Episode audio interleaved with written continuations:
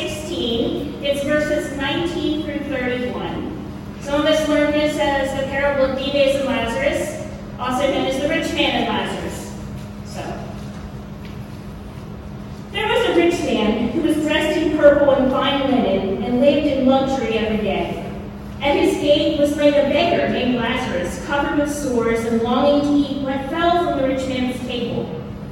Even the dogs came and licked his sores.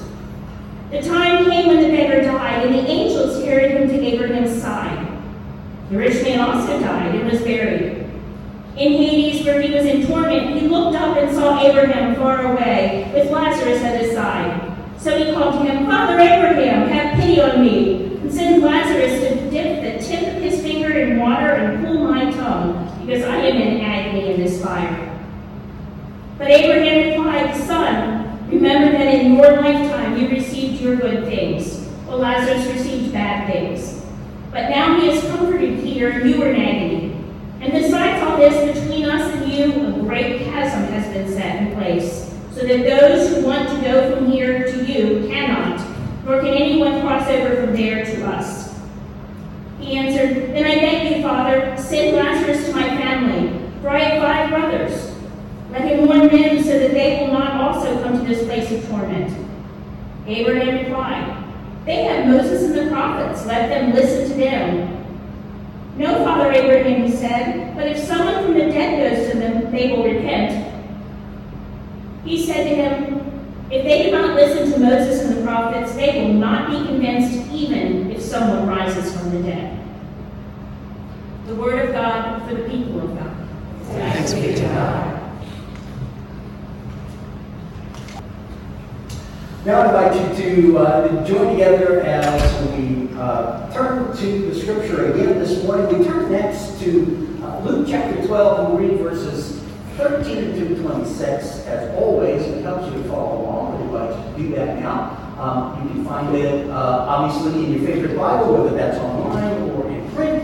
You can follow along on the screen, or if you find that following along is distracting, we invite you to hear the word of the Lord this week. Jesus was teaching, and as he was teaching, this happened. Someone in the crowd said to him, Teacher, tell my brother to divide the inheritance with me. Jesus replied, Man, who appointed me a judge and an arbiter between you?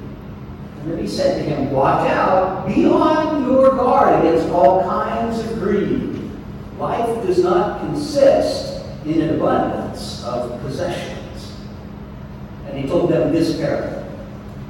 The ground certain rich man yielded an abundant harvest. He thought to himself, What shall I do? I have no place to store my crops. And then he said, This is what I'll do. I'll tear down my barns and build bigger ones. And there I will store my surplus grain. And I'll say to myself, You have plenty of grain laid up for many years. Take life easy. Eat, drink, and be merry. But God said to him, You fool, this very night your life will be demanded from you. Then who will get what you have prepared for yourself? This is how it will be with whoever stores up things for themselves but is not rich toward God. Then Jesus said to his disciples, Therefore I tell you, do not worry about your life, about what you will eat, about your body, what you will wear. For life is more than food, and the body more than clothes. Consider the ravens. They do not sow or reap. They have no storeroom or barn, yet God feeds them. And how much more valuable are you than the birds? Who of you, by worrying, can add a single hour to your life? Since you cannot do this very little thing, why do you worry about the rest? God for the people of God. Thanks be to God. Amen. You bow with me for a moment, please? Gracious and holy God, again, we gather as your people. We are grateful for this chance to be together, and we are grateful, Lord, that you are here with us. So as we always ask, Your Holy Spirit, we pray that you would pour yourself upon us. That once again you would take the words of the Scripture which we share, the humble words which I will offer, and the thoughts of every single one of our hearts and inspire them. Breathe life into them so that in them we might hear the Word of God. The Word made flesh, Jesus Christ, our Lord. In whose name we pray. Amen. So the good life. We're surrounded by uh, direction and uh, encouragement and challenge about the good life. Right? When, when we think of the good life, and, and, and there are all kinds of folk in the world that want to tell us what the good life is, right? So, so the good life has a list. And the good life also is about nutrition.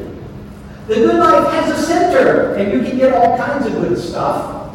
The good life has a podcast, and it's got a market, and it's got a video game, and it's got a project, and it's got a, a, a business. And thank God at least it has coffee.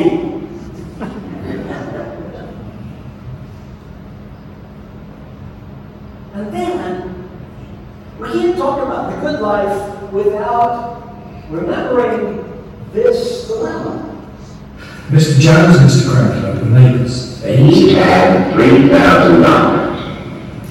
With his money, Mr. Jones bought himself a three thousand dollar car. With his money, Mr. Krempler bought himself a new refrigerator, a new range, a new washer, a new dryer, a record player, two new television sets, and a brand new Volkswagen.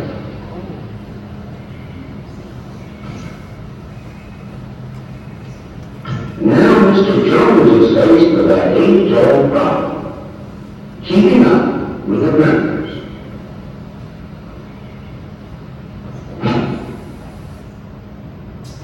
A lot of time when we talk about the good life, we end up in a conversation about what do I have? And it's an age-old story. It's even older than the 60s, isn't it? Right? Part of that conversation that Jesus is having that, that starts out with somebody in the back of the room going, Hey, read my brother's share with me.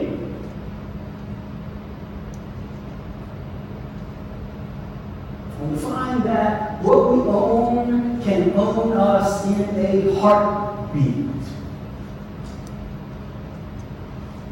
That, that these possessions begin to possess this man's relationship with his brother.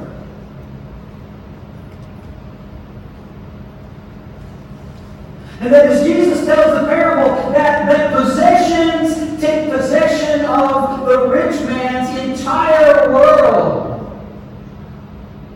As we talked about with the kids, that possessions have taken possession of all that we're aware of and make us oblivious to the things, but more importantly, often to people who are around us. And Jesus' point in all of this is not that possessions are evil, not that they're bad, but the point is that if we're not really, our possessions will own us instead of us owning our possession. And so when we define who we are, when we define the good life as being all about what do I have, we're really in a place where our stuff can own us. And one of the surest ways to know that our stuff is starting to own us. When we find ourselves afraid to help somebody who's in need, or we find ourselves fighting with people that we love dearly over what they have or what I'm supposed to have or what you have or when we find ourselves in those conversations, when we find ourselves in that headspace, when that's what's going on in our in our minds all the time. What do I have? How do I get more? How do I use this best? How does this become? We are in range of being owned by our stuff.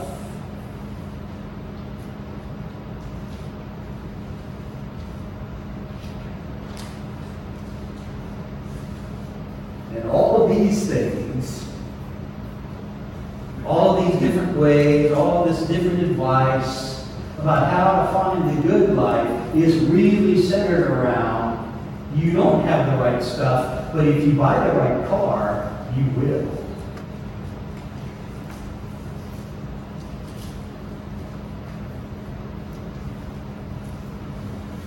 Jesus not only warns us about what we often think of as the good life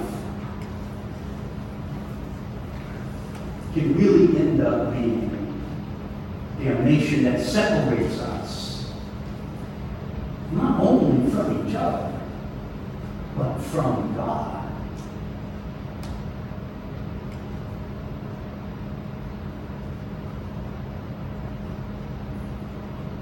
And so, Jesus offers us, in lieu of the good life, Jesus offers us abundant life.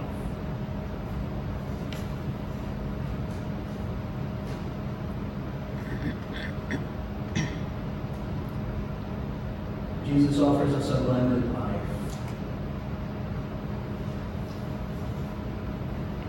And there's a lot of ways we can talk about that, and we don't have time to begin plumb the depths of that idea today. There, there's one piece of that that I, I, I want to share um, as we wind up today.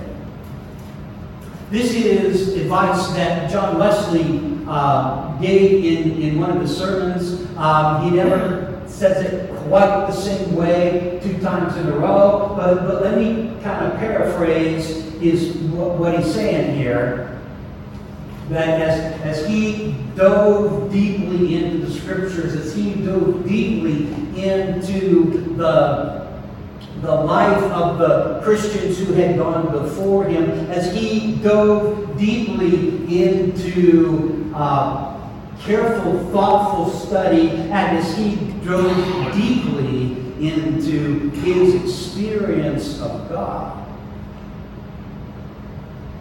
As he dove deeply into the scriptures in light of those other things, he came to this conclusion that without holiness, in other words, without uh, a life that is aware of other people, of, of life that we can kind of sum up quickly as a life where we love God and we love our neighbors. Without that kind of, of life, nobody can find God. And that this kind of, of life is something that God does in us, even to the point of giving us the desire to want to live this life. That's God's work in us. And that we do it for, for the joy of serving Christ. And that all these things, that, that this love comes from us having the, the mind that was in Christ. In other words, we look to Jesus for these example. And then we can't get to this point, which John called sanctification after uh, the, the writing of St. Paul and others. We can't be sanctified until we're justified. Until we come to that point where we have a living, vital relationship with Jesus Christ. And we come to that by faith So our key to finding the abundant life starts with our relationship with Jesus Christ. It starts there. None of the rest of it can happen unless we start with this powerful personal relationship with Jesus. That's where it starts. And then all these other things flow from that. This is the abundant life that Jesus invites us to. And when we are so sure that God has loved us,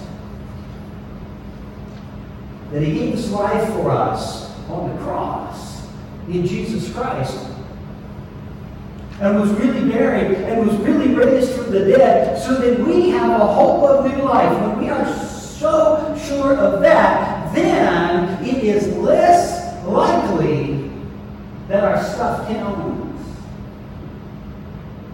This is what Paul is talking about in Romans 7 when he says, The things that I want to do, I don't do. The things that I don't want to do, that's what I end up doing. That is not just the, the, the description of our battle as followers of Jesus, our struggle with original sin, which still, even though it's broken on the cross, still has power in our lives. It's not only that, explanation for why we need Jesus in the first place. Because no, how matter, no matter how much we intend to do good, if it doesn't start with our relationship with Jesus, then it can't happen. We will always fall short. We will always stumble. That was the point Paul was making. So, we can want the good life. That life that, that keeps us so busy we don't know which end is up. That life that, that tells us that no matter how we're doing it, we're, we're just not quite there yet. We just have to buy one more thing and then we'll have it until the next model comes out. A life that, that gets us so consumed in that that it eats our awareness, our ability to have empathy, our relationships with loved ones, eats them alive. We can want the good. But Jesus offers us. Jesus offers us the abundant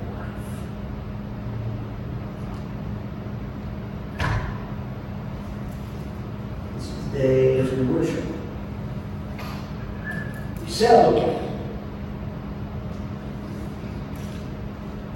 Today, as we worship, we remember as we come to the table, as we celebrate the Lord's Supper, that Jesus offers us